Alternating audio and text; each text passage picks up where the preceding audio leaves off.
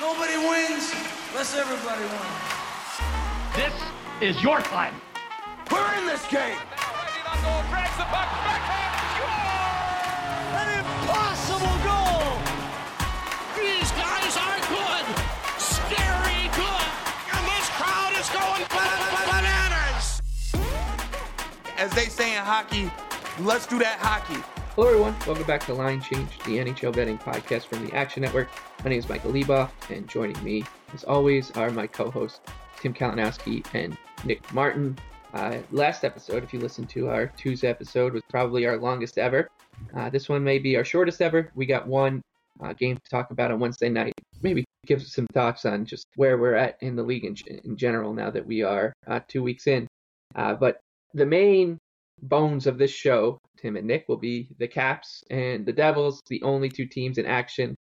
Uh, Wednesday night, the Devils looking like they're getting their act together a bit here, coming off of a, a win in Montreal. They are minus 238 favorites coming back home. The Capitals, I thought they were okay against the Maple Leafs, but they are uh, really scuffling right now. Uh, plus 195 uh, on the road, the over under six and a half where are these teams in the standings right now? Uh, as you'd expect with reading odds like that, the Devils are three one and one, uh, tied with the Flyers at the very moment. Phillies in action tonight at 11 uh, at seven points, and the Capitals are one three and one, uh, three points. Only two teams worse than them in terms of total points uh, in the NHL right now.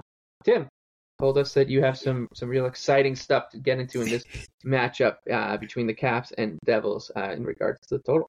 Well, I mean, it's really tough to. Um, I don't know if you're have the confidence to bet Washington as a uh, money line dog, and I don't know who really wants to lay that number um, with New Jersey. So, really, for me, it comes down to um, aside from shot props, the total in this game. And New Jersey, five games, every game has gone over.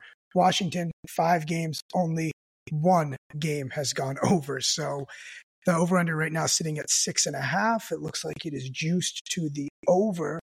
And I kind of want the, the panel's thoughts here, I guess. I, I don't know if you see any other edge in this game other than or am I going to play the total if I'm going to play anything? And I'm, I just am not confident in Washington's ability to score. I know that's not saying much, but they, they're not scoring right now. You got to score goals in this league. Yeah, this. I mean, that's it sucks because I think this game, both sides and both totals are really close because the Caps, I think, are due to score more, right? I, I agree with you. Like, I would still play the under first, but you know, actually, I mean, I don't hate it. And I think that Toronto game was actually kind of a good example. Like, Washington could have scored more, but they also just don't have their stars going right now. Like, they don't look dynamic at all, right? And I thought it was like quite interesting because you look at Toronto and that's such a clear reason why the floors of these teams are so drastically different right now because Toronto can just sleepwalk through a game like that and just absolutely speedbag the Caps and then the Caps are doing all they can to own the puck and play a fundamentally strong game and just can't open up anything meaningful. So I see that argument with the um, with the under for sure because I think that's the way the Caps are going to need to play right now. Mm-hmm. Um, and six and a half, you're definitely getting some credit for the way that that New Jersey's played thus far. But I am a little afraid because of just the way the Devils want to play. I, I just see them as such an over team right now. That Montreal game I thought was a pretty good take on that too. Same kind of story as the Isles. They had some breakdowns and miscues, but you could still just see the way they wanted to attack and be the aggressor and, and play with such an edge. I was already prepared to come on here too and talk about how the Devils puck line was a horrible beat because a period into that game when it was 1 1, I was like, how is this possible? And that commentators giving Montreal credit for just sitting five guys behind the puck. But I mean, the Devils are being really aggressive on pucks in the neutral zone, which is leading to some odd man rushes both ways. We nailed that game, by the way. We nailed that game. Uh, not to I pump would, our own tires. Yeah, I think Montreal. I was texting you after one. Right now is getting a lot of credit for I don't think doing anything impressive. Well, They're just David sitting Savard, there. Uh, broke his skate, broke his stick, blocked some shots, and got hurt on the. On the yeah, like the they're night. gutting it out. But when you talk about like commentators saying things like this team's doing such a good job of just like some of the commentary during that game, and I was kind of rolling my eyes like, are they getting this much credit for just accepting that they're the worst team and and just trying to not make mistakes? Like, I think we'll probably be going back to the well fading them soon, but I don't. I mean, who knows if the prices will even be there. That game Yeah. closed with the Devils as a pretty huge favorite, and they ended up It's it's Getting the there tricky pretty firmly. proposition with the with the Devils because a t- turnover anywhere on the ice, like it could be in the corner and, and in either zone, just ends up being dangerous for whoever's turning turning the puck Immediately. of the way they play. It's wild. But this other scary thing about the total here too is who's going to be in goal for Washington, right? Like, Oh, they it's Shepard, I believe, is confirmed. yeah. So who who is that? Yeah, no, that's- That's Nick, fair. I, and that's the other thing. Like I, I, it's a tough one game slate, and to further, I love the frenzy idea. Don't love basically three out of four nights having yeah. a having no NHL slate. You can't move and execute earth to, to get it it. done. Yeah, that hurts the you know the way how to carry the momentum of the new fans, NHL. How to carry you know what's great momentum. too? It's like there's no baseball tomorrow. Like the playoffs take a take a breather too. So it's it's it's like they just ceded the floor to the NBA. We got you. We got you on Tuesday night, boys.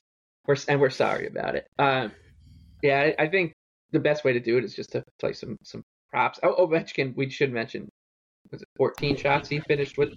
So uh, I, you're going to see a ton of people going uh, to to bet Ovi uh, again tomorrow. He does seem to be the only capital that has any bit of teeth in him right now offensively, which is scary. So Yeah, and to uh, make matters besides worse, Phillips, I already reached on Monday's single game slate to play too many props, and it didn't work out for me. So now I'm like, don't do that again. Especially the Caps, because I always feel like they're going to do more than they do, and they just don't. So, you know, I, I, to talk Hughes too, which would be like the one future. Tim was really the one who was pumping it the most out of all of us. He's moved a ton. That's the one future that odds makers are actually moving out of the NHL ones.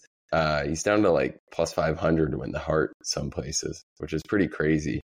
And as much as we loved him, like I don't think you can bet that now, right? That's that's no. quite low. Like that No. kind of you could have bet him at 130 to one with me two years ago. Uh, that's when you got to bet Jack Hughes. yeah. And I'm pumped we gave that out. Don't get me wrong, but I think you've it's one of those things now. If you bet it, you're kind of like Yeah. just doing that FOMO bet.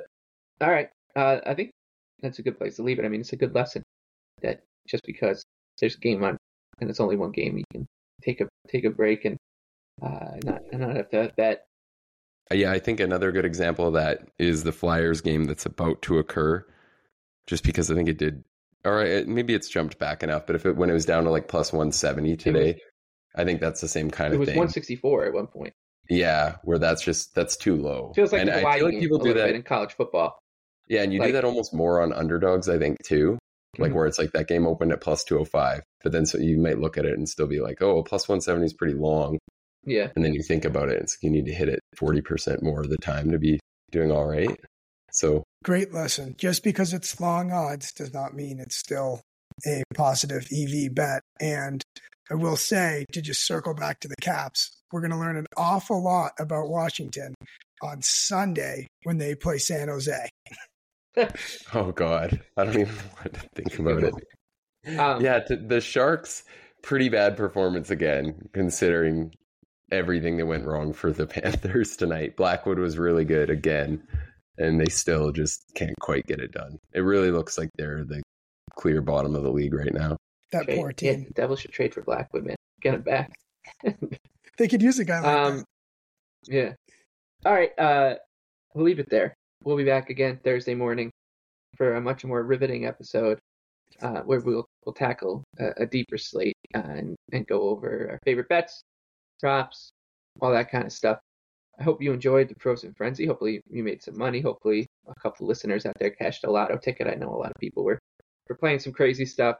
You got to on nights like this. So uh, hopefully you were one of them. And if you are, you know where to find us and you know where to find our Venmos. Uh, for, for Tim Kalinowski and Nick Martin, I'm Michael Leboff. Uh, we will see you again on Thursday morning.